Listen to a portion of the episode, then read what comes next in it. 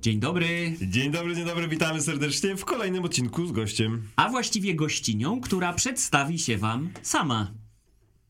Cześć, jestem e, Ola Szymczak i pracuję jako ratownik medyczny. E, Przez 4 lata pracowałam w pogotowiu i na szpitalnym oddziale ratunkowym, e, który też miałam przyjemność współprowadzić przez prawie, prawie 2 lata. A teraz od roku pracuję na oddziale psychiatrycznym, więc taka zmiana. A ponieważ jesteśmy dopiero co po świętach Bożego Narodzenia, to zaczęlibyśmy właściwie od takiego pytania: jak medycy spędzają święta? Cudnie, nie w domu. Więc jakby e, przede wszystkim nie w domu. A zwykle każdy z nas ma dyżur jakiś. A staramy się to robić tak, żeby jednak a, no nie zrobić sobie wolnego na te święta, tak? Żeby jednak każdy z nas wziął czy to dniówkę, czy to, e, czy to nockę, w zależności też od formy, w jakiej jesteśmy zatrudniani. A, no i organizujemy te święta na oddziale. Na oddziale. Czy to na sorze, czy to jesteśmy w pogotowiu, czy, e, czy na jakimkolwiek innym oddziale szpitalnym, to, e, no to te święta są. Przynosimy jedzenie. E, każdy tam coś przyniesie, wiecie, organizujemy sobie obrus. E, w zależności od tego, czy chcemy, czy nie chcemy, to czasami jest opłatek nawet, no to w zależności od jakby ustaleń wewnętrznych e, między tam osobami, które przychodzą. E, nie ma prezentów, o, no to jest tylko minus, że nie, nigdy nie wpadliśmy na to, żeby zrobić prezenty, a teraz tak myślę, że to mogłoby być całkiem fajne. E, no i tak to.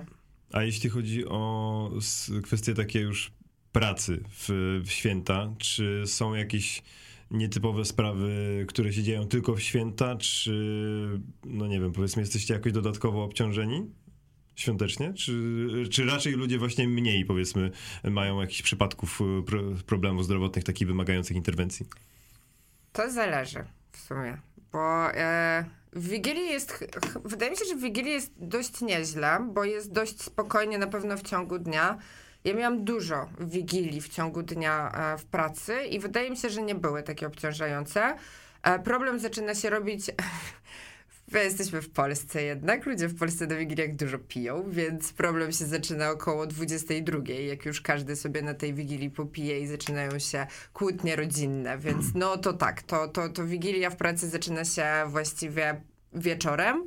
E, Pierwszy, drugi dzień świąt, no to jest jeżdżenie do bóli brzucha głównie. Więc ktoś miał mieć dietę, zapomniał, że miał dietę, ktoś jest po operacji, ale postanowił zjeść jednak tą tłustą kaczkę na obiad, więc, e, więc tak. E, to tak stricte, jeśli mówimy o e, tych dniach świątecznych. No natomiast jest ten problem jednak nadal w Polsce, że w czasie okołoświątecznym jest dużo pracy i to jest dużo pracy związanej z jeżdżeniem do starszych ludzi i- usilnej próbie wywiezienia ich do szpitala przez rodzinę. W sensie rodzina naciska, żeby Mhm. mieć spokój na święta? albo żeby gdzieś wyjechać. Wiecie, to nigdy nie jest powiedziane wprost, tak? Natomiast e, no, z jakiegoś powodu co roku Okręgowa Izba Lekarska robi kampanię społeczną, żeby, mm, żeby starszych osób do szpitali nie wywozić, e, więc ten problem jest i on się nie zmniejsza. No pewnie gdyby się zmniejszył, to, to by tej kampanii społecznej nie było, tak? No jeśli ona nadal jest i w tym roku też jest, no to rozumiem, że ten problem nadal istnieje. To jest smutne, to jest smutne. E, ja, ja też e, w ogóle uważam, że spędzanie Wigilii samotnie jest smutne. E, nam się zdarzało jeździć, jak jeszcze w pogotowiu pracowałam, do, do ludzi, którzy po prostu byli samotni w święta, nie? I, i jedziesz do takiej przemiłej pani i, i no, no bo coś, tak? No nie wiem, ciśnienie skoczyło. Wiecie, tam jest dużo nerwów, jak jesteś sam w święta w domu.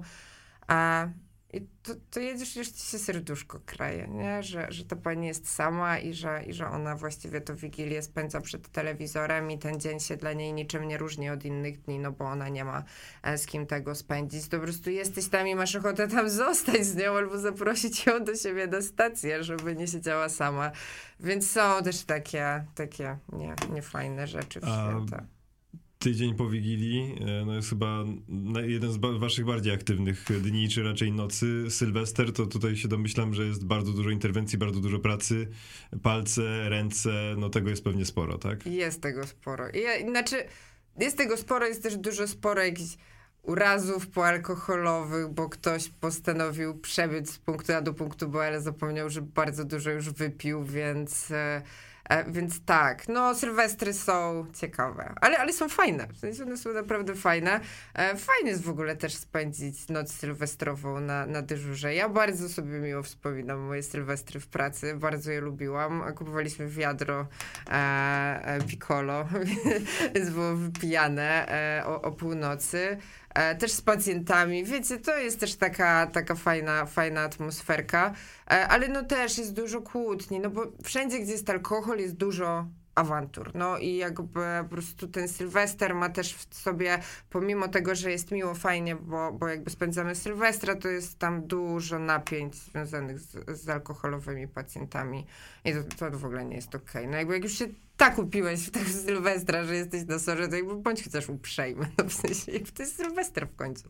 A zdarzały się propozycje, a może pani ratowniczka się ze mną napije? Albo Oczywiście, ale oczywiście i to nie trzeba, żeby to był Sylwester. W sensie to się zdarza też w ciągu roku normalnie, tak? Jak jedziesz do jakiegoś miejsca, w którym był alkohol, to, to, to tak, to bardzo często tam oni chcą, żebyśmy się napili z nimi kielona, no. Ale to tak samo jak chcą, żebyśmy się napili herbaty, nie? Mhm. Jakby tak Czyli samo. 50-50. 50-50. Herbata, ciasteczko versus e, wódeczka, no.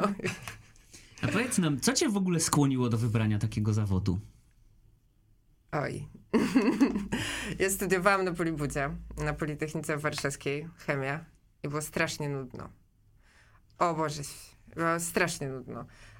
I byłam na trzecim chyba roku mniej więcej na tej Politechnice jak stwierdziłam już wtedy, że może sobie ją skończę, może nie, ale jakby pracować to ja w tym nie będę. E, I wylądowałam na e, bardzo ciekawej imprezie połączonej politechniczno-medycznej. Poznałam strasznie fajnych ludzi, e, którzy byli ratownikami, którzy studiowali ratownictwo. I oni mnie tak zaszczepili po prostu tą pracą taką, wiecie, w terenie, takim no tak, no głównie praca w terenie, praca dyżurowa, no tam się dużo dzieje jednak.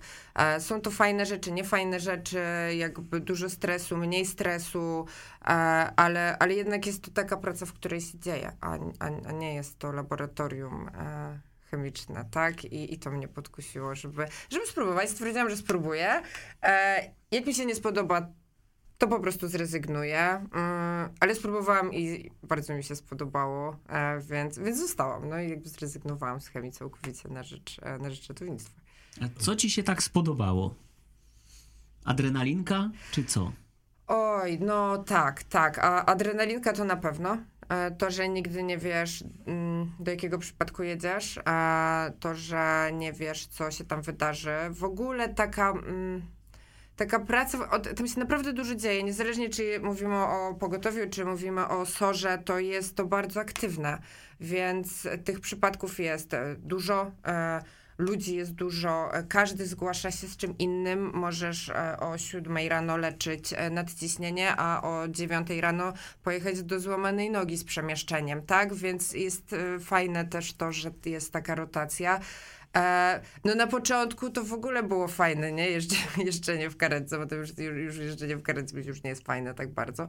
E, mm, no i co, jeszcze praca dyżurowa mi się mimo wszystko podoba. Ona jest niezdrowa, ja się w ogóle nie zgadzam. Uważam, że ludzie nie powinni pracować na zmiany, w ogóle nie powinni pracować na noce, nie powinni pracować na doby. E, ja, ja, absolutnie uważam, że to jest niezdrowe dla organizmu. Natomiast... E, Natomiast też jest to fajne, nie? No bo jakby ja na przykład mogę mieć środę całą wolną. No ludzie jakby nie mogą mieć zwykle, jak pracują od 8 do 16 całej wolnej środy. Ale w sensie jakby to miało wyglądać, gdyby nie było takiego systemu właśnie, jaki mówisz? O nie, no nie, w sensie da, się, nie da się tego zrobić. Jakby wiemy doskonale, że nie da się tego zrobić, bo, bo ludzie muszą pracować na noce, no tylko... Tylko, że no nie powinni, wiesz, jakby nie powinni, ale muszą. No jakby nie, nie da się tego zrobić to już nam trochę nas uprzedziłaś, bo chcieliśmy ci zadać pytanie, jak to się jeździ w karetce i czy jest fajnie. Y, ale chcielibyśmy, żebyś nam powiedziała, kto jest w tej karetce i jaką ty też pełniłaś rolę i czym się dokładnie zajmowałaś. Okej, okay, to tak. E, karetki w Polsce w ogóle dzielimy na e, podstawowe i specjalistyczne. Specjalistycznych w Polsce jest już coraz mniej e, na rzecz e, podstawowych. E, podstawowe to są te, co mają petkę, w sensie P na karetce, S to są te specjalistyczne. I teraz tak, w zależności od tego, w jakim miejscu w Polsce się znajdujemy, bo w każdym, jakby każde pogotowie w Polsce, w każdym rejonie ma różne wewnętrzne ustalenia. E, Zespół e, ten podstawowy może być złożony albo z trzech osób, albo z dwóch. Więc albo mamy trzy osoby i wtedy kierowca jest niemedyczny i mamy dwóch ratowników, e, a jeśli mamy karetkę dwuosobową i w Warszawie teraz są karetki dwuosobowe, ostały się jakieś nieliczne trzyosobowe na, na dzień dzisiejszy, to wtedy są dwie osoby medyczne, tak? Czyli jest albo ratownik medyczny, albo pielęgniarka systemu. Więc e, tak wygląda kwestia podstawowych karetek, a specjalistyczne karetki, których jest już, no naprawdę jest już dużo, dużo mniej niż kiedyś, to są karetki, w których jest lekarz, E, I wtedy jest lekarz, kierowca jest medyczny, czyli jest to albo ratownik, albo pielęgniarka, e, i z tyłu siedzi ratownik bądź pielęgniarka systemu. Nie? Okej. Więc tak to wygląda. I właściwie ty się musisz znać po trochu na wszystkim. Tak.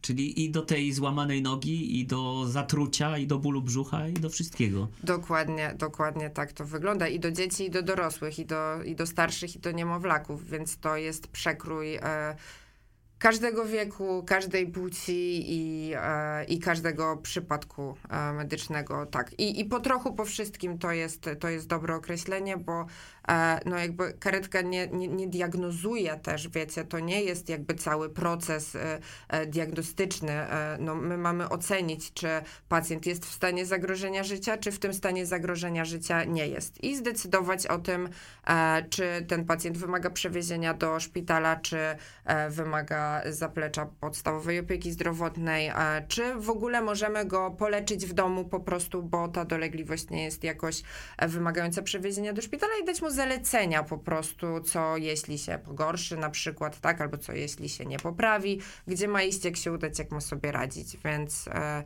E, tak, to jeszcze pytaliście, co ja w tej karetce właściwie robiłam. No ja jak zaczynałam jeździć w pogotowiu, to e, zespoły były trzyosobowe, e, więc ja miałam tą dużą przyjemno przyjemność, no i przywilej, bo teraz już tak nie jest, że jeździłam z super ratownikami, bardzo doświadczonymi, od których mogłam się naprawdę bardzo dużo uczyć, więc ja jak przyszłam do pogotowia i byłam strasznie zdenerwowana w ogóle. Ja przed pierwszym dyżurem to ja leżałam na kanapie, płakałam i w ogóle, wiecie, ból brzucha, wszystko, ja w ogóle nie chciałam iść i jakby uznałam, że to jednak nie, nie, nie, w ogóle za dużo odpowiedzialność, ja nie chcę i ja sobie na pewno nie poradzę. E, No poszłam tam i trafiłam na naprawdę super ludzi, którzy mi wszystko pokazali od podstaw, bo to, wiecie, to jest tak, na, nauczysz się w szkole, to jedno. Ale przełożyć to potem wszystko na realny taki stan, no to jest zupełnie co innego, tak? Jak już musisz się z tym pacjentem tak zmierzyć i to są twoje decyzje, to jest twoja odpowiedzialność, to to jest, to, to jest trudne, to jest takie wymagające i w ogóle dużo odwagi trzeba mieć, żeby, żeby to zrobić. Więc ja się stresowałam strasznie. Mm.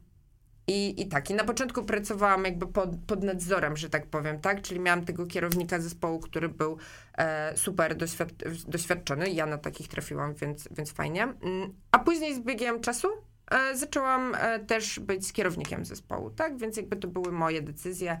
Ja e, decydowałam w porozumieniu z osobą, która siedzi z tyłu e, o po prostu planach na, na danego pacjenta. No i wtedy masz też większą odpowiedzialność. A czy, co tak naprawdę było dla ciebie, nie wiem, takim największym szokiem, czy jakby z czym, co największe trudności ci sprawiało na początku? Czy było coś takiego, co powiedzmy, czego się nie spodziewałaś? Właśnie tak jak mówiłaś, że najpierw teoria teorią, praktyka praktyką. E, rzeczywiście było jakieś takie zderzenie z brutalną rzeczywistością często? Tak, to jest zderzenie z brutalną rzeczywistością, jak przechodzisz z e, książek i z praktyk na e, taką pracę, już pracę, w której poczucie odpowiedzialności jest gigantyczne. Poczucie odpowiedzialności to było jedno takie duże wyzwanie, że, że nagle sobie zdajesz sprawę z tego, że to są twoje decyzje, to jest e, wszystko to, co ty robisz, no to ma jakby realne przełożenie na to, co się z tym pacjentem stanie, więc e, takie poczucie, tak, poczucie odpowiedzialności to jest duże wyzwanie. Dużym wyzwaniem e, było też takie włożenie sobie do głowy, że ty umiesz, nie? W sensie, że ty dasz radę, kurczę, nauczyłaś się, e, dostałeś jakieś tam, nie wiem, no oceny, nie oceny, to nie ma znaczenia, czy tam skończyłeś na trójkach, czy na piątkach. Ważne jest to, że umiesz, Ola, i, i jakby dasz sobie radę, więc nie siedź cykori na pół Warszawy, że sobie nie poradzisz, bo bo też sobie radę, no. Masz też ludzi, którzy ci w razie czego pomogą, więc, e, więc ogarniasz. Takie przekonanie siebie samej, to było dla mnie największe wyzwanie, żeby samą siebie przekonać do tego, że, że ja sobie poradzę. Z takich dużych rzeczy to zawsze wyzwaniem są sytuacje takie agresywne, trudne, nie? Jakby w pogotowiu jest dużo agresji mimo wszystko, mm, bo jest, tak jak rozmawialiśmy na początku, dużo alkoholu, więc e, często, więc jest dużo, dużo agresji. I bardzo, bardzo trudnym tematem jest rozmowa z pacjentem i rozmowa z rodziną o trudnych rzeczach, e, o śmierci, o, e, o wypadku, o e, chorobie, o, o, o wszystkim, o wszystkim, co jest trudne. Jakby nikt nas tego nie uczy. To jest kwestia twojej własnej empatii i, i tego, jak ty, so, jak tobie się wydaje, że możesz tą informację przekazać tu są duże błędy systemowe, że, że my nie jesteśmy po prostu tego wszystkiego uczeni tak, jak to powinno było być zrobione. Więc dla mnie te pierwsze razy były bardzo, bardzo trudne, żeby porozmawiać i, i przekazać te informacje. Wiecie, to, są, to są naprawdę to są naprawdę trudne rzeczy, to są naprawdę smutne rzeczy często, tak? I, i musisz poradzić sobie ze swoimi emocjami i jeszcze przyjąć całe emocje e, osób, którym to mówisz. Więc to jest w ogóle kaliber e, bardzo trudny, żeby przyjąć te wszystkie emocje, ogarnąć to jakby w swojej głowie na bieżąco, na szybko i jeszcze zareagować odpowiednio do reakcji osób, które, którym to przekazujesz, no bo trudna informacja może być odebrana na milion sposobów, tak? Jakby każdy z nas zareaguje inaczej i, i ty musisz, nie przewidzisz tego, w jaki sposób ta rodzina zareaguje, więc niezależnie od tego, jak ona zareaguje, ty musisz to i tak przyjąć i, i tak sobie z tym poradzić, odpowiedzieć na to, zaopiekować się nimi i, i, no i się w ogóle odnaleźć w tej sytuacji, więc to tak, z tych wszystkich wyzwań to, to chyba jednak ta, to, to, te rozmowy to jest, e, to jest taki, taki, taka duża rzecz, która jest trudna. Mhm. Będziemy dzisiaj poruszali temat technologii, a tutaj mamy właśnie małe problemy e, technologiczne u nas. E, lampki nam, e, nasza nowa lampka nam nie pozwala spokojnie tutaj pracować, ale o, już mamy światełko. Zobaczymy, zobaczymy, czy dalej nam się nie będzie włączała. W każdym razie wracając do technologii, jeszcze przyjdziemy później, ale mm, czy jesteście objęci opieką psychologiczną, wy jako ratownicy? Bo właśnie tak jak mówiłaś, no, dotykacie problemów ludzi bardzo dużych, macie też do czynienia no, z wieloma różnymi e, problemami, również, również tragicznymi. Co z wami po tym wszystkim? Plus agresywni pacjenci. Tak, plus agresywni pacjenci. Kompletnie nic. Jakby y jeśli ty sam o siebie nie zadbasz, to nikt o ciebie nie zadba. To jest w ogóle temat bardzo obszerny. E, tu jest bardzo wiele podpunktów. E, przede wszystkim to, co mnie bardzo uderzyło, jak zaczęłam pracować w pogotowiu, to takie przekonanie, to jest bardzo smutne, co ja teraz powiem, i to niestety nadal funkcjonuje w ratownictwie, w ogóle w medy u, u, medyków, bo to nie dotyczy tylko ratowników. Ten problem jest też u lekarzy, ten problem jest też u pielęgniarek, e, szczególnie pracujących na e, właśnie sorach czy, czy w pogotowiu, więc mówimy tak ogólnie o, o medykach, że medycy mają jakieś takie przekonanie i są też tak uczeni i w ogóle jest przekazywane po prostu z pokolenia na pokolenie kolejnej, kolejnych medyków, że ty masz być silny, nie? Ty masz być w ogóle twardy. I w, a w ogóle to, jak ci się zrobiło przykro, to ty się do tej roboty nie nadajesz. I w ogóle nie, no płakać ci się chce, ale dlaczego ci się chce płakać? No przecież jakby teraz masz reanimację, zaraz będziesz miała kolejną reanimację, nie? W sensie w ogóle nie ma przestrzeni na to, żeby mi było smutno. I nawet jeśli mi jest smutno, to ja się nie mogę do tego bo środowisko y, wyśmiewa nadal. Wiecie, jakby jest XXI wiek, kurczę, jest mnóstwo kampanii społecznych o tym, że trzeba sobie, że, że trzeba korzystać z pomocy, tak? I że jakby mamy emocje, jakby już, to już nie jest ten świat, w którym się mówi, że jak się facet przywróci, to ma wstawać, otrzepać się i iść dalej. No jakby, no nie, mówi się o tym przecież a nadal mam wrażenie, że do medycznego świata to jak grochem o ścianę po prostu, że to nie dociera, że, e, e, że, że te emocje są, że my ich, że one będą, nie? I jakby nie możemy ich zakopać, no nie możemy uznać, że że ich nie ma, no bo one wrócą i, i one wrócą w zdwojonym tempie albo trzy razy większe. One się pojawią. Mm, więc, e, więc tak, nie jesteśmy objęci e, żadnym psychologiem, a nawet jeśli jesteśmy, to pytanie jest, ile osób z tego korzysta. Bo wiem, że są miejsca, wiem, że lotnicze pogotowie ratunkowe ma psychologa, wiem, że dyspozytornia medyczna ma e, psychologa, e, tylko że ja nie umiem wam odpowiedzieć na pytanie, czy rzeczywiście te osoby z tego korzystają, jak to działa, bo ja tam nie pracuję, więc ja nie mam takiej wiedzy, jak to realnie wygląda. I to, co ja wiem, to wiem, że na, e, w pogotowiu warszawskim, w którym miałam e, przyjemność pracować, e, wisi kartka w pokoju socjalnym z numerem do pani psycholog. No, jakby serio, uważacie, że ktoś zadzwonił?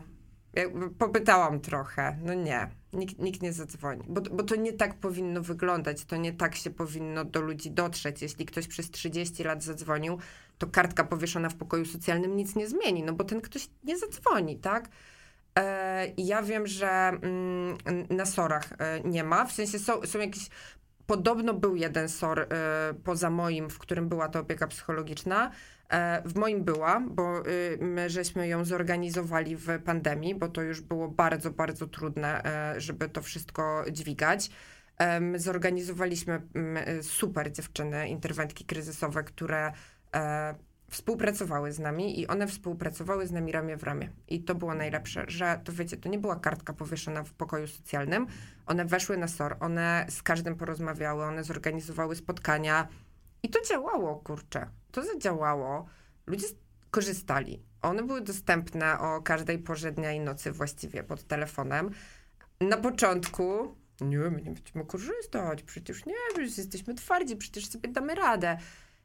I ja nie wiem, jak te dziewczyny to zrobiły. I ja nie wiem, jak one przekonały tych ratowników do tego, żeby one, jakby, no one są super, więc pewnie dlatego. Natomiast przekonały, e, przekonały tych ludzi, którzy, którzy na tym sorze u mnie pracowali i, e, i, i korzystali. Korzystali. Wiem, że dzwonili, wiem, że przegadywali rzeczy, wiem, że dziewczyny z nimi ogarniały trudne tematy. E, wiem też, że dziewczyny ogarniały z nimi, słuchajcie, konflikty w zespole co w ogóle jest rzeczą, o której się nie mówi. Ja wiem, że tam część SOR-u skorzystała z tego, żeby, żeby ogarnąć jakby konflikt w zespole, co jest super. Uważam, że to w ogóle jest rzecz, która, która powinna być no, na co dzień robiona, więc jestem, jestem bardzo z nich dumna, że, że coś takiego zrobili. A, właśnie, bo to, to mnie zaciekawiło, mówisz o tych właśnie konfliktach e, w zespole. E, myślę, że już tutaj chyba dzisiaj troszkę przegraliśmy z tym światełkiem. Przegraliśmy. E, tak, tak, tak, tak. Mamy nadzieję, że w następnym odcinku już będzie działał bez szwanku.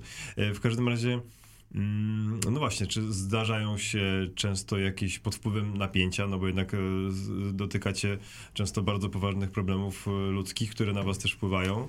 E, dochodzi do częstych napięć między wami w karetce, czy między wami w zespole i to gdzieś tam też się może jakoś odbić na pracy, czy na jakości, czy raczej to gdzieś tam zostawiacie w sobie i później to rozwiązujecie?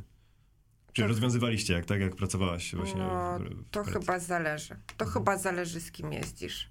Wiesz, ja, y, ja miałam, no, ja miałam tego farta, bo to właściwie trzeba w kategorii farta w ogóle uz, u, omawiać, e, że ja jeździłam w naprawdę super zespole w pogotowiu i ja miałam ten zespół stały. Więc ja byłam w stanie z chłopakami ogarnąć e, temat e, konfliktu e, na bieżąco.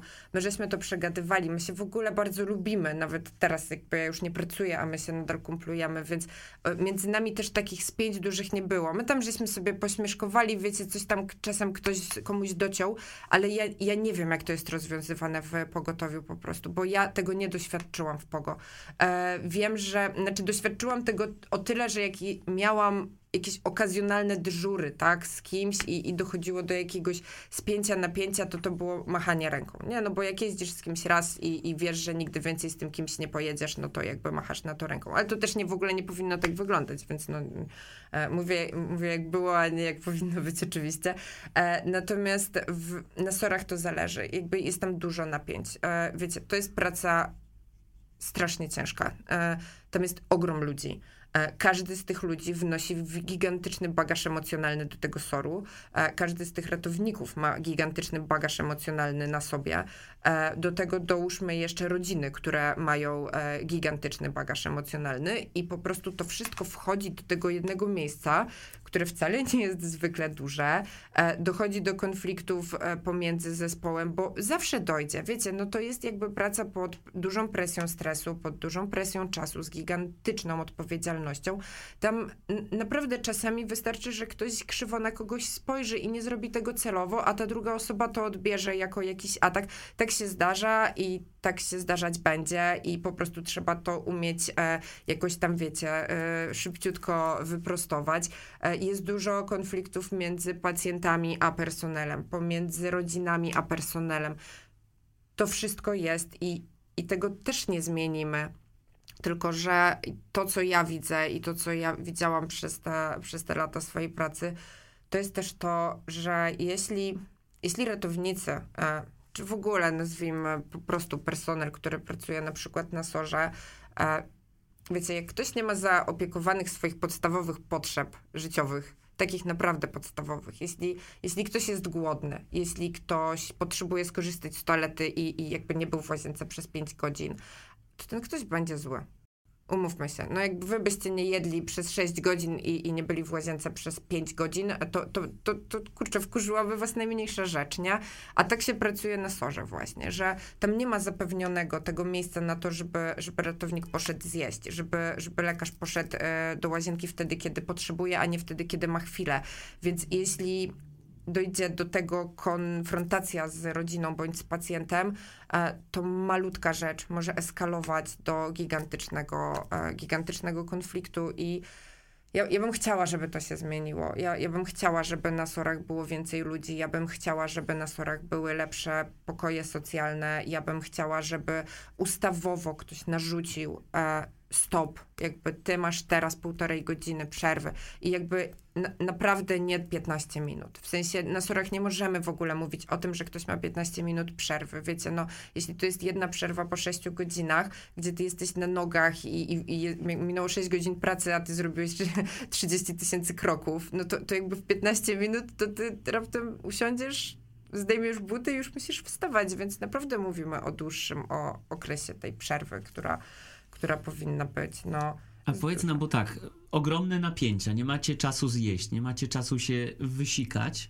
e, a my wzywamy karetkę i się stresujemy, że ona tak długo jedzie. To może byś nam wytłumaczyła, jak wygląda cały ten przebieg od momentu, w którym ja sięgam po telefon i dzwonię, do momentu zjawienia się y, zespołu ratunkowego, albo nawet do momentu y, zabrania pacjenta do szpitala.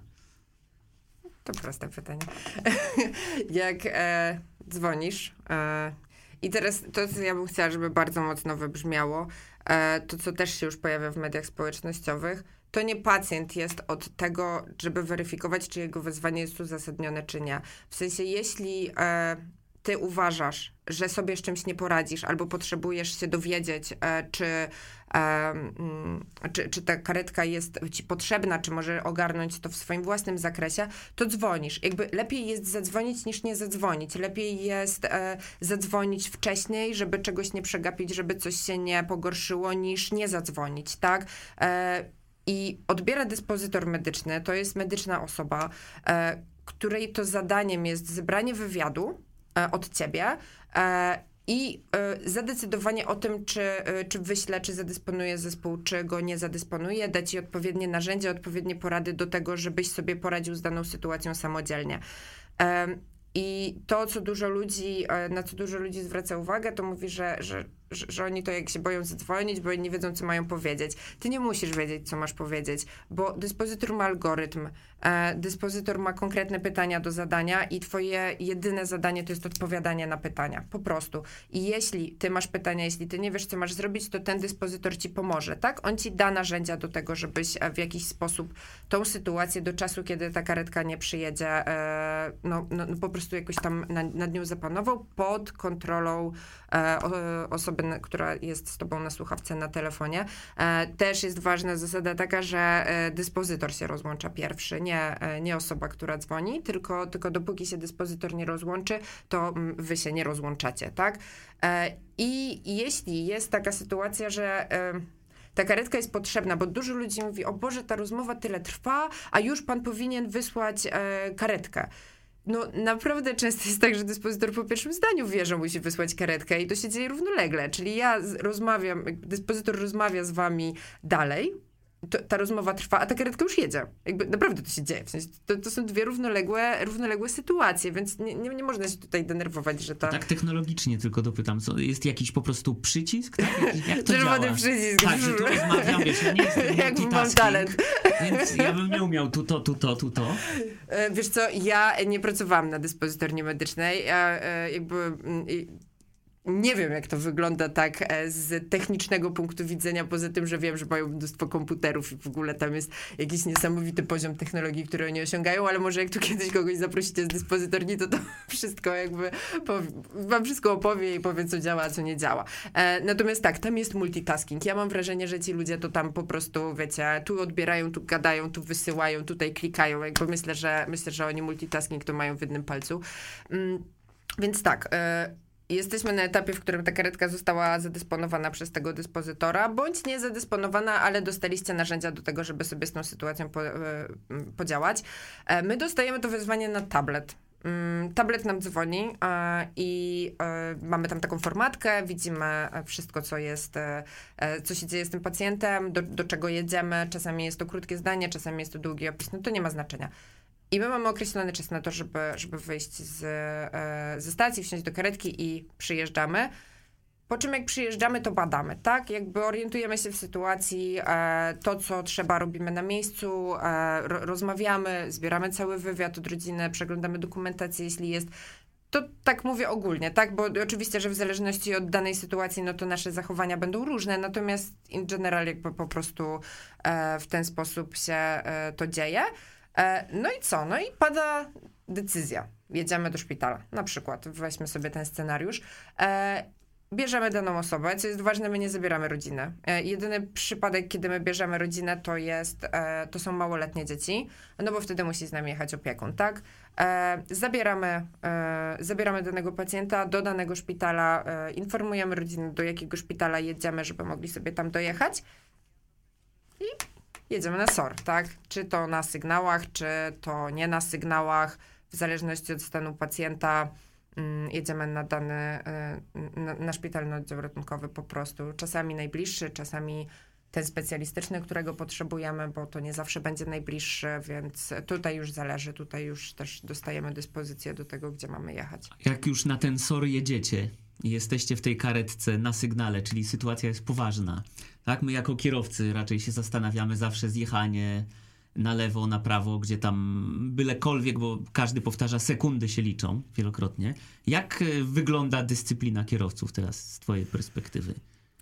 Ja nie jeżdżę w pogotowiu już prawie półtora roku, więc nie wiem, co się zmieniło przez półtora roku. Natomiast e, na pewno nadal jest zamęt. W sensie, to jest taka moja obserwacja, że e, ludzie nadal naprawdę panikują trochę.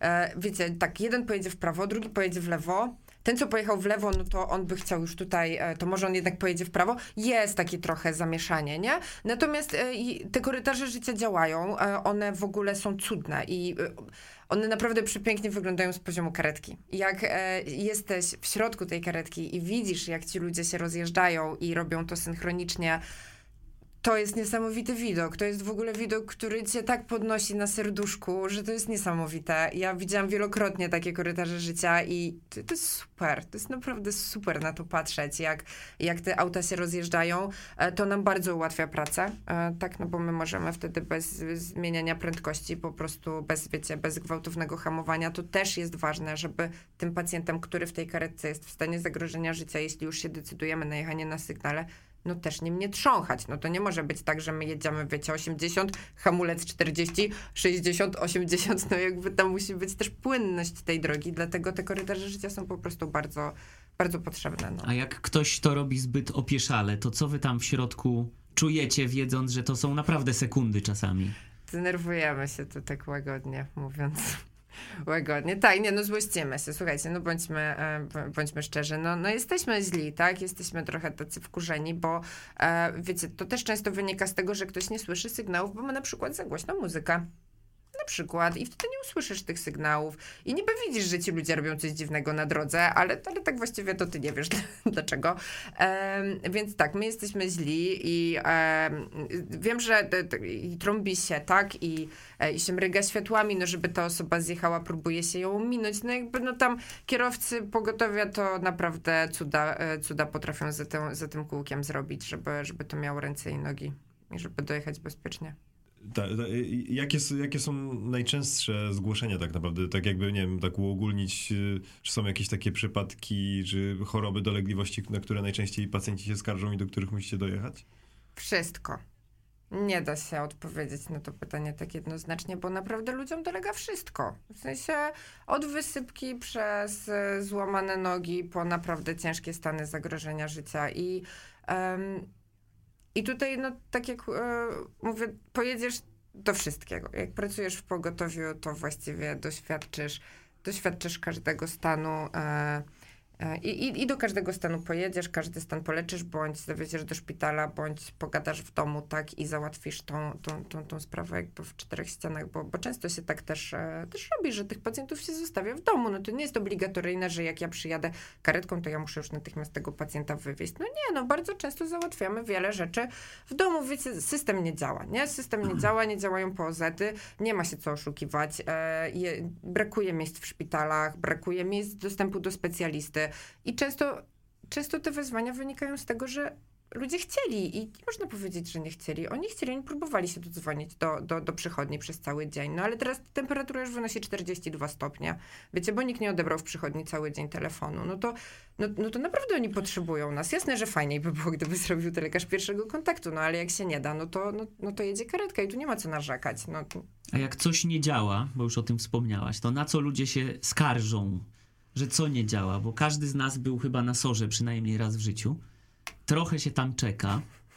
I dlaczego się tam czeka? Bo bo się czeka.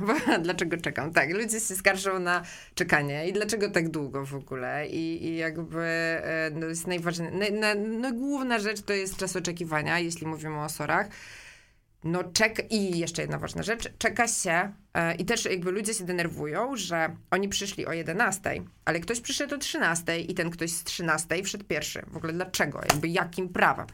No SOR to nie jest system kolejkowy z poczty. Jakby to jest w ogóle najważniejsza rzecz. To nie jest poczta, na której biorę numerek i kolejność jest jak z biletomatu. Na SORze kolejność wejścia to jest twój stan zdrowia i, i tu w ogóle nie ma dyskusji.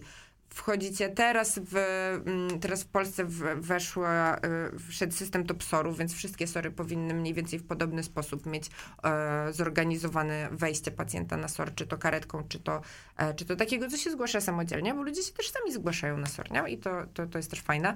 Więc e, ludzie się zgłaszają, biorą numerek, idą do rejestracji, rejestrują się. Po czym są wzywani do tak zwanego triażu. To jest taki pokój, e, w którym siedzi osoba medyczna, to jest albo pielęgniarka, albo ratownik medyczny i tam jest taki wstępny wywiad zbierany z tym danym pacjentem, który się na ten SOR zgłosił, więc e, mamy tam e, zadane najważniejsze pytania, które są nam potrzebne do weryfikacji jego stanu zdrowia. E, pacjent ma zwierzone parametry, często ma zrobione EKG.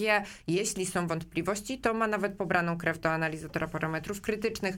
Jeśli nadal są wątpliwości, to ratownik bądź pielęgniarka konsultuje się z lekarzem w kontekście nadania kodu pilności temu pacjentowi. Więc wychodząc z tego pokoju jako pacjent, masz nadany kod pilności i wracasz do poczekalni. I teraz od tego momentu kolejność wejścia to jest twój kod pilności, a nie liczba na bileciku, który otrzymałeś z biletomatu, nie?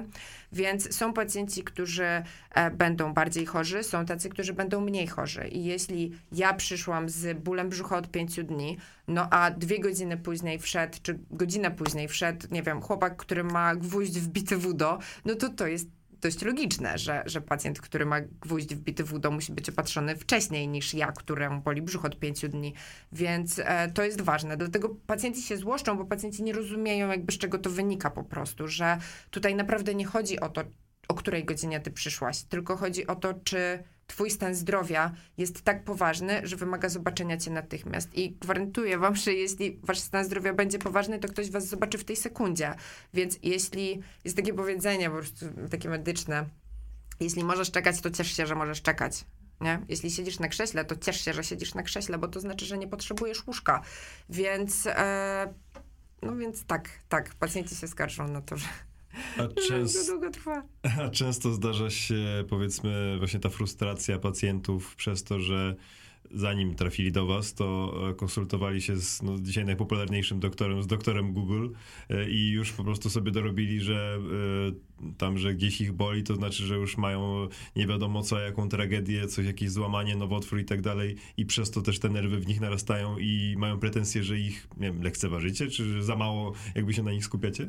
Tak. Oj, tak, tak, tak. W ogóle wujek Gogle to jest najlepszy lekarz na świecie. I, e, I to się zdarza zarówno w pogotowiu, jak i na sorze, że pacjenci, oni przychodzą już z diagnozą w ogóle, wiecie, oni sobie wszystko posprawdzali i oni mają albo to, albo to, albo tamto, albo tamto. E, no to jest trudne. To jest trudne, bo e, wielu z tych pacjentów jest już tak pewnych tej diagnozy, którą przeczytało sobie w goglach, e, że nie jesteś w stanie im wytłumaczyć, że to jest coś innego, że jeszcze gdy to jest coś innego, ale co gorsza, gdy to nie jest nic. No bo wiecie, jeszcze jak masz alternatywę, że on sobie wyczytał to, a ty mu dajesz to, to on jest jeszcze w miarę, w miarę tam zadowolony, ale jeśli ty możesz mu powiedzieć, że no jakby po prostu pan nie pił, tak? Więc robiło się panu słabo, bo, bo po prostu jest 40 stopni upału i trzeba, i trzeba po prostu więcej pić. To, to nie będzie się panu kręcić w głowie. No to to są informacje, które pacjenci ciężko znoszą. Ale mówimy tutaj o tych pacjentach, którzy, którzy sobie tą diagnozę w goglach postawili. Oni, tak, ale to, no, to jest coraz więcej i tak będzie. No jakby witamy sztuczną inteligencję, nie? Gdzie chat GPT nam wygeneruje wszystkie możliwe choroby, jeśli wpiszemy objawy. No więc... A jeszcze nawiązując do tego, co mówiłaś wcześniej mm, o tym, że nie wieziecie każdego, czy nie wieźliście każdego do szpitala, bo wydaje mi się, że wiele ludzi myśli tak, że właśnie tych takich sceptyków, którzy nie chcą, żeby im zamówić karetkę, mimo że inni widzą, że jest już z nimi źle, to tłumaczą, że nie, nie wyzwajcie karetki, bo nie chcę jechać do szpitala, ale wezwanie karetki nie jest jednoznaczne z jechaniem do szpitala, tak? Tak. I e, czy możesz powiedzieć, jakie wy możecie przeprowadzić badania takie właśnie, czy jakie przeprowadzaliście, czy w karetce, czy tak po prostu jak przychodzicie do kogoś e, na interwencję, które już wam powiedzmy mogą wyeliminować, czy określić, czy musicie kogoś wejść do szpitala, czy nie? Przede wszystkim to jest rozmowa, przede wszystkim to jest zbadanie pacjenta, e, pełne zbadanie. E, Tutaj w zależności od objawów masz naprawdę duży wachlarz tego, jak możesz go zbadać. E, Mamy, mm, możemy badać też parametry życiowe, tak, co też jest ważne, zarówno jakby... z- Ja się już poplątałam. Możemy to jakby od początku zrobić? Tak, tak, tak. tak. Jasne. Dobra, to e, w zależności od tego, co pacjentowi dolega, e, no to jak przyjeżdżamy do niego do domu, to po prostu sobie e, z tym pacjentem gadamy, rozmawiamy z rodziną, patrzymy na dokumentację medyczną, na jego wcześniejsze choroby. Wiecie, to jest bardzo złożona, złożona rzecz. Badamy fizykalnie, badamy parametry medyczne, mamy EKG, które możemy oczywiście pacjentowi zrobić. Em, możemy nawet zrobić EKG z teletransmisją do e, kardiologów, którzy nam pomagają ocenić to EKG i ewentualnie decydują o wyborze danej, e, danego szpitala, do którego mamy jechać. E, Więc tych możliwości jest naprawdę dużo, a pacjent, który nie chce jechać, to po prostu nie pojedzie, dlatego że e, w Polsce przymusu leczenia nie ma, jeśli chodzi o somatykę, bo w psychiatrii jest, ale w, e, jeśli chodzi o takie dolegliwości somatyczne, pacjent nie ma obowiązku jechać do lekarza i dopóki pacjent nie wyrazi zgody na pojechanie do szpitala, to ja nie mam żadnego prawa, żeby go zabrać, więc, więc to nie jest jednoznaczne, tak? I też jest y, tak, że czasami jedziemy i jesteśmy w stanie załatwić sytuację w domu, e, pomóc temu pacjentowi najlepiej, jak potrafimy w domu i wtedy, no też nie ma wskazań, żeby on jechał do szpitala, prawda? No w ogóle, ja to w ogóle uważam, że wszystko, co można, to powinno się jednak e, z tym pacjentem załatwić e, w domu, tak? I go zaopiekować się nim, pomóc mu, mu w domu, bo naprawdę SOR to nie jest miejsce do tego, żeby tam przesiadywać, ani tam czysto, ani ani tam ładnie, ani tam w ogóle brzydko pachnie, jeszcze do tego zimno albo gorąco, klima na Sorze ma tylko dwa ustawienia, więc albo, albo mamy Antarktydę, albo mamy Saharę, więc no to, to naprawdę nie jest, wiecie, łóżek nie ma, kocy nie ma, e, więc to nie jest miejsce, w które, w które ja tak bym chętnie ludzi zapraszała. Tak, no. Opisujesz ten SOR jako taki koszmar, plus mamy ludzi, którzy się skarżą, że tyle czekają. Już znamy całą tę procedurę, ale czy coś jeszcze wpływa na ten czas oczekiwania? Czy coś po prostu w całym systemie nie działa? A jeśli tak, to co?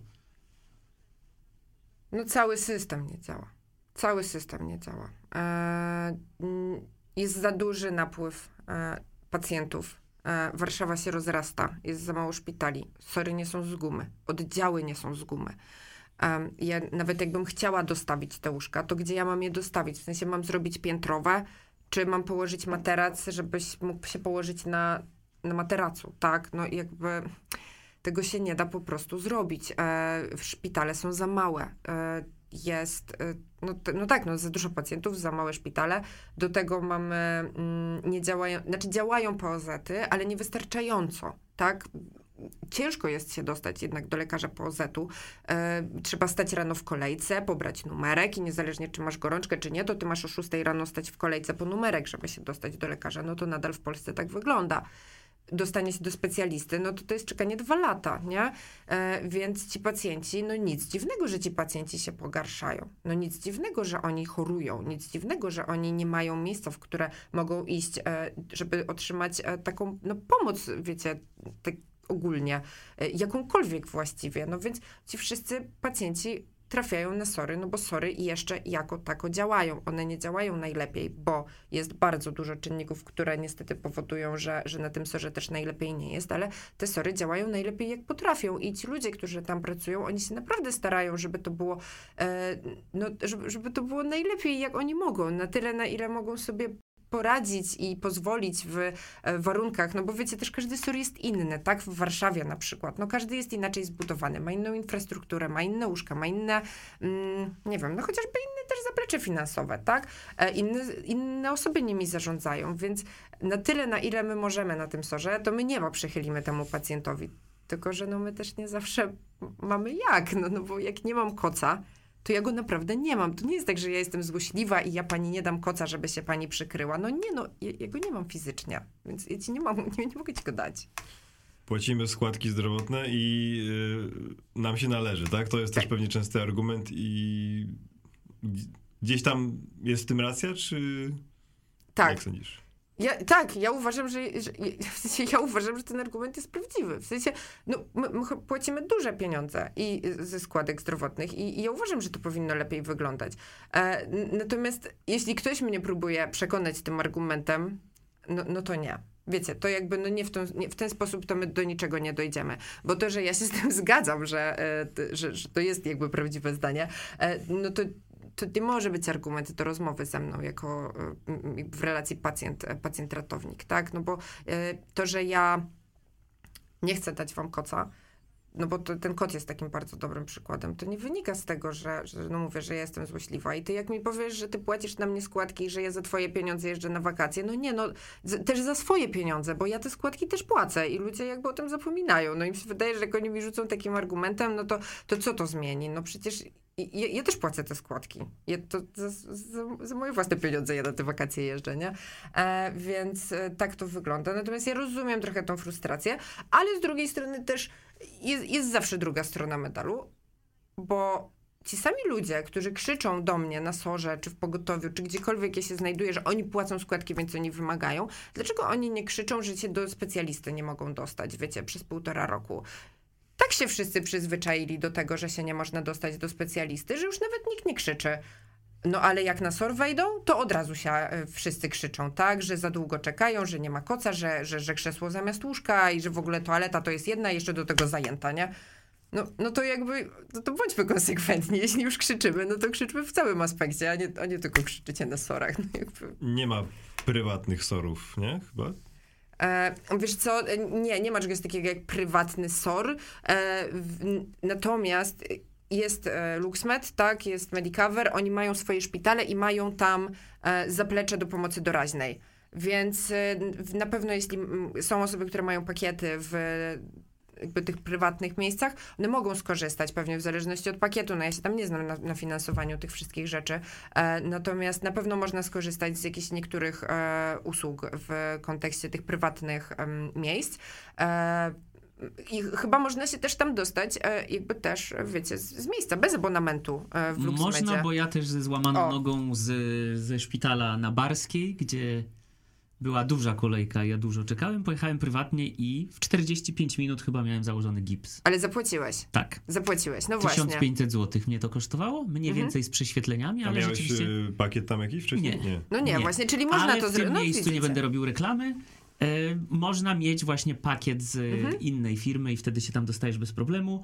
Potem moja babcia też miała jakiś problem z kostką i też chyba w godzinę wszystko było prześwietlone, zrobione. A oni mają karetki, ci, te prywatne firmy? Niektóre tak, mają, tak. tak. tak. Mają, mają, tak? Mają, mają. Natomiast to nie jest rozwiązanie tego problemu. Wiesz o co chodzi? W no sensie... rozwiązanie chyba też nie należy do was, tylko tak. szczebel albo nawet dwa szczeble wyżej. Dokładnie tak. Ale tak powiedz tylko, bo jakoś teraz mi to przyszło do głowy, jak już jeździsz na te wakacje. E, ja pamiętam, w, kiedyś byłem na festiwalu teatralnym w Monachium i tam dziewczyna złamała nogę i też jechała na SOR. No i też y, słuchałem narzekania, że 6 albo 8 godzin to trwało, więc sobie pomyślałem, dobra, standard. Czy gdzieś jest lepiej? Czy je, istnieje jakiś system? Może słyszałaś, może wiesz, że działa to sprawniej rzeczywiście? Nie wiem. Nie wiem, czy gdzieś to działa tak super idealnie. Myślę, że wszędzie. Myślę, że to też nie za bardzo może działać idealnie, wiesz, bo my nie możemy nałożyć e, e, ram czasowych nie możemy powiedzieć, że każdy pacjent, który się zgłasza, niezależnie od okoliczności zewnętrznych, będzie opatrzony, zaopiekowany w przeciągu 45 minut. Jakby, no nie masz na to wpływu, bo jeśli jest druga w nocy i jest jeden ortopeda, który akurat musi iść zoperować złamanie otwarte, to ja ci nie mogę dać gwarancji, że on za dwie godziny wróci i on zdąży cię, e, cię zobaczyć, tak? Więc jest tak dużo e, czynników zewnętrznych. No jeśli się pod jakimś szpitalem e, będzie gigantyczna stłuczka i tam będzie naprawdę dużo osób poszkodowanych, no to też twój czas oczekiwania się wydłuży. Jeśli akurat w danej godzinie na SOR przyjedzie 15 osób, to też twój czas oczekiwania się wydłuży. Ja myślę, że nie jesteśmy w stanie tego systemowo zrobić tak, żeby nałożyć konkretny czas, którego jeszcze będziemy w jakimś stopniu rozliczani i to będzie, że zawsze jak się zgłaszasz z e, skręconą kostką, to będzie to 40 minut. Ja, ja osobiście uważam, że jest to nierealne, bo za dużo czynników zewnętrznych ma na to wpływ, na których my nie jesteśmy w stanie e, no, zapanować nad nimi. Ja myślę, że możemy wiele rzeczy usprawnić. Oczywiście, że tak. Możemy e, usprawniać system, możemy m, zwiększyć obsadę, możemy możemy e, zwiększyć liczbę gabinetów, możemy powiększyć, sorry, zwiększyć liczbę łóżek. Okej, okay, ale nadal nie możemy założyć, że się uda pacjenta e, zbadać, przebadać, e, otrzymać wyniki i zadecydować o jego stanie zdrowia w konkretnym okresie czasu. No to, to, to myślę, że to by było krzywdzące i dla pacjenta, i dla personelu. No właśnie wspominaliśmy dzisiaj o technologii, która dzisiaj z nami troszkę e, walczyła. A jak z technologią, z rozwojem technologii właśnie po waszej stronie? No mówisz, że już tam od półtora roku nie pracujesz w ratownictwie, tak? Ale e, no ale coś pewnie się przez te lata zmieniało, tak? Czy to jakoś znacząco wam ułatwia, czy jeszcze to zbyt wolno w, e, ten proces przebiegał? Ha, ha, ha, to jest chyba odpowiedź na to pytanie. Um, to jest tak. Są rzeczy, które fajnie działają. Natomiast jeśli nie działają podstawy, to naprawdę no, nie naprawisz systemu, jeśli podstawy nie działają. Także y, fajnie było i, i, i to super, że, że przenieśliśmy się z Nysy na Mercedesa. Okej. Okay. Fajnie, że y, karty wyjazdowe nie przychodzą już faksem y, wydrukowane na stację e, oczekiwania i wezwanie nie przychodzi telefonem, wiecie, bo kiedyś tak było, że, że, że dyspozytornia dzwoniła na telefon na stacji, żeby wam powiedzieć o tym, że idzie do was formatka z e, faksem, e, z wezwaniem. Teraz jest e, tablet, no, ekstra, w ogóle strasznie się wszyscy ucieszyli, że będą te tablety, no natomiast te tablety nie działają. W sensie, te tablety mają jedną aplikację i one nadal się zacinają. E, to są, jakby nie da się na nich pracować na mrozie, ciężko jest na nich pracować w deszczu, one się non-stop zacinają, tam non-stop nie ma zasięgu. No. No więc weszły tablety super i możemy to uznać za rewelacyjną y, zmianę w technologii, natomiast no jakby jeśli już coś wprowadzasz, no to kup to kurczę dobre, nie? E, albo przynajmniej no, wgraj to mu, temu czemuś takie parametry, żeby to działało, kurczę, w każdych okolicznościach, nie? E, po czym e, no, jeśli piszę na tablecie, no to ja muszę wydrukować kartę, więc muszę ją wydrukować, więc mam drukarkę w karetce. Małą, niewielką, ok, zamontowaną na jakimś rachitycznym stojaku, ok. Natomiast no, ta drukarka notorycznie traci połączenie z tabletem. Więc przyjeżdżasz na, y, pod szpital, zdajesz pacjenta, po czym 15 razy restartujesz tablet naprzemiennie z drukarką, żeby w ogóle wydrukować cokolwiek. No i to się nie zmienia. Rozmawiałam wczoraj specjalnie dla was, potwierdziłam tę informację, więc e, wczoraj rozmawiałam z kolegą moim e, cudownym z pogotowia, który mi powiedział, nie Ola, tak jak odeszłaś, tak nie działało, tak cię nie ma, nadal nie działa, więc jakby w tym temacie nic się nie zmienia.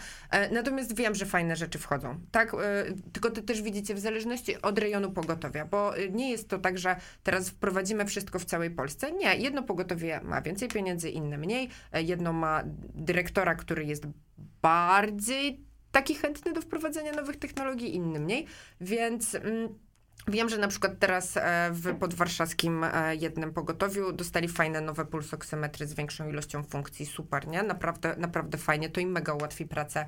A E, co to jest? To jest do pomiaru ilości tlenu w twoim organizmie. To tak bardzo, bardzo łatwo, e, bardzo upraszczając, żeby, żeby to było dla wszystkich zrozumiałe. To jest ten taki pstryczek, co Ten na taki palec. wstryczek, co na palec idzie, dokładnie tak. I on po prostu do tej pory mieliśmy taki, co tam mierzył jedną rzecz, a teraz jest tak, co mierzy więcej. Więc super, to się naprawdę bardzo przyda. E, myślę, że to bardzo, bardzo ułatwi pracę.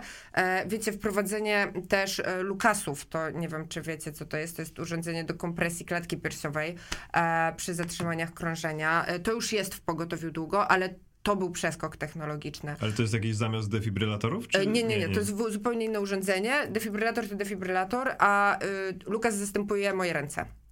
E, więc to jest urządzenie do uciskania klatki piersiowej. E, w przypadku, kiedy mówimy o zespołach dwuosobowych, zdjęcie tych rąk moich z pacjenta na rzecz tego urządzenia, to są dwie dodatkowe ręce do robienia innych rzeczy. Więc super, to jest fajne. Oczywiście, że tutaj no, to jest dużo kontrowersji, tak? Niektórzy uważają, że długoterminowo to nie można, inni uważają, że można.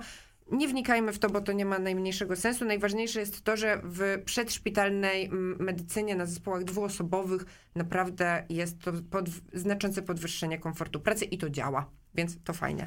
Tak, no wracając do tych tabletów, to wiecie, to tam też jest tak, że są nowe aktualizacje. Okej, no jakby oni to aktualizują na bieżąco, więc super. No tylko, że oni to tak aktualizują, że tak tu coś dodadzą, to tu coś odejmą. No na przykład zm- zmienili teraz czcionkę, to jest banalna sprawa, ale zmienili czcionkę na mniejszą. Ta karta wydrukowana jest naprawdę nieczytelna i kiedyś była dwustronna, fajnie, czy tam jednostronna, fajnie było wszystko opisane i, I po prostu ja z punktu widzenia SOR-u, jak dostawałam taką kartę, ja wiedziałam, gdzie co jest. Fajnie mi się to czytało, to było wyraźne. Teraz ta karta jest po prostu nieczytelna. Czcionka jest tak mała, jest tam tak dużo informacji, że ja muszę się bardzo skupić, żeby w ogóle znaleźć to, czego ja potrzebuję. I, i to nie jest zmiana na dobre. To nie jest dobra aktualizacja, nie? Więc Okej, to ja bym chciał jeszcze na koniec się spytać o taką rzecz, bo... e, To, to ja cię uprzedzę jeszcze tylko. coś Nie, właśnie. a propos tego, Mhm. bo trochę nas okłamałaś. Bo są takie miejsca, w których wszystko działa, jeżeli A, chodzi no o tak. służbę zdrowia. Tak, właśnie i, i właśnie o takich miejscach chciałem wspomnieć, bo takie miejsca są pokazane na filmach, serialach, często nie wiem, Ostry Dyżur, Dr. House. Co myśli osoba właśnie z tego świata, z wewnątrz tego świata, kiedy ogląda te filmy, seriale, czy tych aktorów używających tych poważnych określeń, e, często nie mających pojęcia kompletnie o, o, pewnie o czym mówią, ale robiących to wiarygodnie. Co wy myślicie, kiedy oglądacie takie, e, produkcję. My staramy się tego nie oglądać. To po pierwsze. E, My się naprawdę staramy tego nie oglądać, e, bo nam to wypala oczy. Więc jakby tak, jest podstawowa rzecz. Natomiast jeśli już to obejrzymy, wiecie, no tam jest dużo śmiechu z naszej strony, tak? Bo to, co mnie wkurza, i, i to tak mnie realnie wkurza, moich znajomych też wkurza, to jest to, że ten świat jest pokazany w sposób idealny. I ja się, ja się naprawdę potem nie dziwię, że ten pacjent, który obejrzał to wszystko w telewizji, przychodzi na SOR, polski SOR, zderza się z rzeczywistością na sorze i wiecie, to jest zupełnie co innego niż szpital Leśnej, w Leśnej Górze, tak? A on oczekuje standardów szpitala z Leśnej Góry, no bo, no bo on takie standardy obejrzał e, w telewizji. Więc to, to jest przykre, że ten obraz jest tak bardzo przekłamany. Em, że później te oczekiwania są ogromne. My nie jesteśmy w stanie sprostać tym oczekiwaniom, no, no bo, no bo jesteśmy w Polsce na sorze, no jakby on, no nie da się tego tak, wiecie, super, super odtworzyć. E, więc to jest chyba rzecz, która mnie najbardziej frustruje. Je, jest też parę seriali, e, które dotyczą konkretnie tylko pogotowia, prawda? Ten obraz też jest przekłamany. My, my nie robimy aż tylu rzeczy e, w, w przedszpitalnej medycynie w Polsce, co jest pokazane na tym serialu. No w tym serialu jeżdżą tylko lekarze, tak? W, przecież tam, mm, wydaje mi się, że tam główne, główne role odgrywają lekarze. To też już tak nie działa. Już się w pogotowiach odchodzi od zespołów lekarskich. Zostało niewiele lekarskich zespołów na rzecz zespołów ratowniczych. Więc później przyjeżdżasz karetką, a ten pacjent, on oczekuje lekarza. I, i to, nie jest, to, to, nie jest miłe w ogóle, nie? Że, że ten obraz jest taki po prostu przekłamany. A no jeśli chodzi o zachodnie seriale, no ja kocham zachodnie seriale. W sensie ja je naprawdę oglądam. No ja jestem wielką fanką chirurgów, obejrzałam ich tysiąc razy, więc... E, ale, ale wiecie, to jest zachodnie, nie? To już możemy z większym dystansem do tego podejść. Wiemy dobrze, że taki świat w Polsce nie wygląda, więc sobie tam trochę pośmieszkujemy, obejrzymy z zaangażowaniem. Tam jest też w ogóle fabuła jeszcze prywatna i tak dalej. W tych naszych polskich jest więcej medycyny, mniej fabuły prywatnej. Duże przekłamanie rzeczywistości i pacjenci później oczekują tego, co widzą w serialu, a, a my im nie jesteśmy w stanie tego dać. No i to jest, to jest smut, smutna rzeczywistość. A my wam chyba tę rzeczywistość właśnie e, pokazaliśmy, a raczej Ola ją pokazała i o niej opowiedziała. E, Powoli się żegnamy. Bardzo Ci dziękujemy za tę rozmowę. Bardzo dziękuję również. E, Wam oczywiście przypominamy o możliwości subskrybowania nas na YouTubie, followowania na Spotify'u. Tam też możecie wystawiać oceny gwiazdkowe, a, A także... także możecie nas wesprzeć wirtualną kawką w serwisie buycoffee.to łamane na wiesz o tym. Link w opisie odcinka. Być może wtedy to już jest czwarta lampa, która nie zadziałała. Idziemy tak o stówkę w górę za każdym razem i ona też nie działa. To już nie wiem za ile musi być ta lampa, ale w każdym razie ta kawka się przyczyni do nowej, lepszej lampy. Dokładnie tak. I no cóż, no już jesteśmy tuż po świętach, więc nie życzymy wam zdrowych świąt, ale zdrowego na pewno nowego roku. I e, medykom też życzymy, żeby mieli może troszkę lepiej w pracy. Okej, e, jakby lepiej. No tak, miejmy nadzieję, że będzie lepiej. Wiecie, dużo się zmienia też e, nie? w naszej Polsce, więc miejmy nadzieję, że będzie lepiej. I tak, życzmy, życzmy ludziom zdrówka i tego, żeby nie musieli trafiać e, na, na sory, bo myślę, że to jest e, najważniejsze. To daje dużo szczęścia, jeśli nie musisz tam trafiać, więc wtedy rok będzie szczęśliwy. No to tego wam życzymy w nowym roku. Dokładnie tak. I do zobaczenia w kolejnych odcinkach.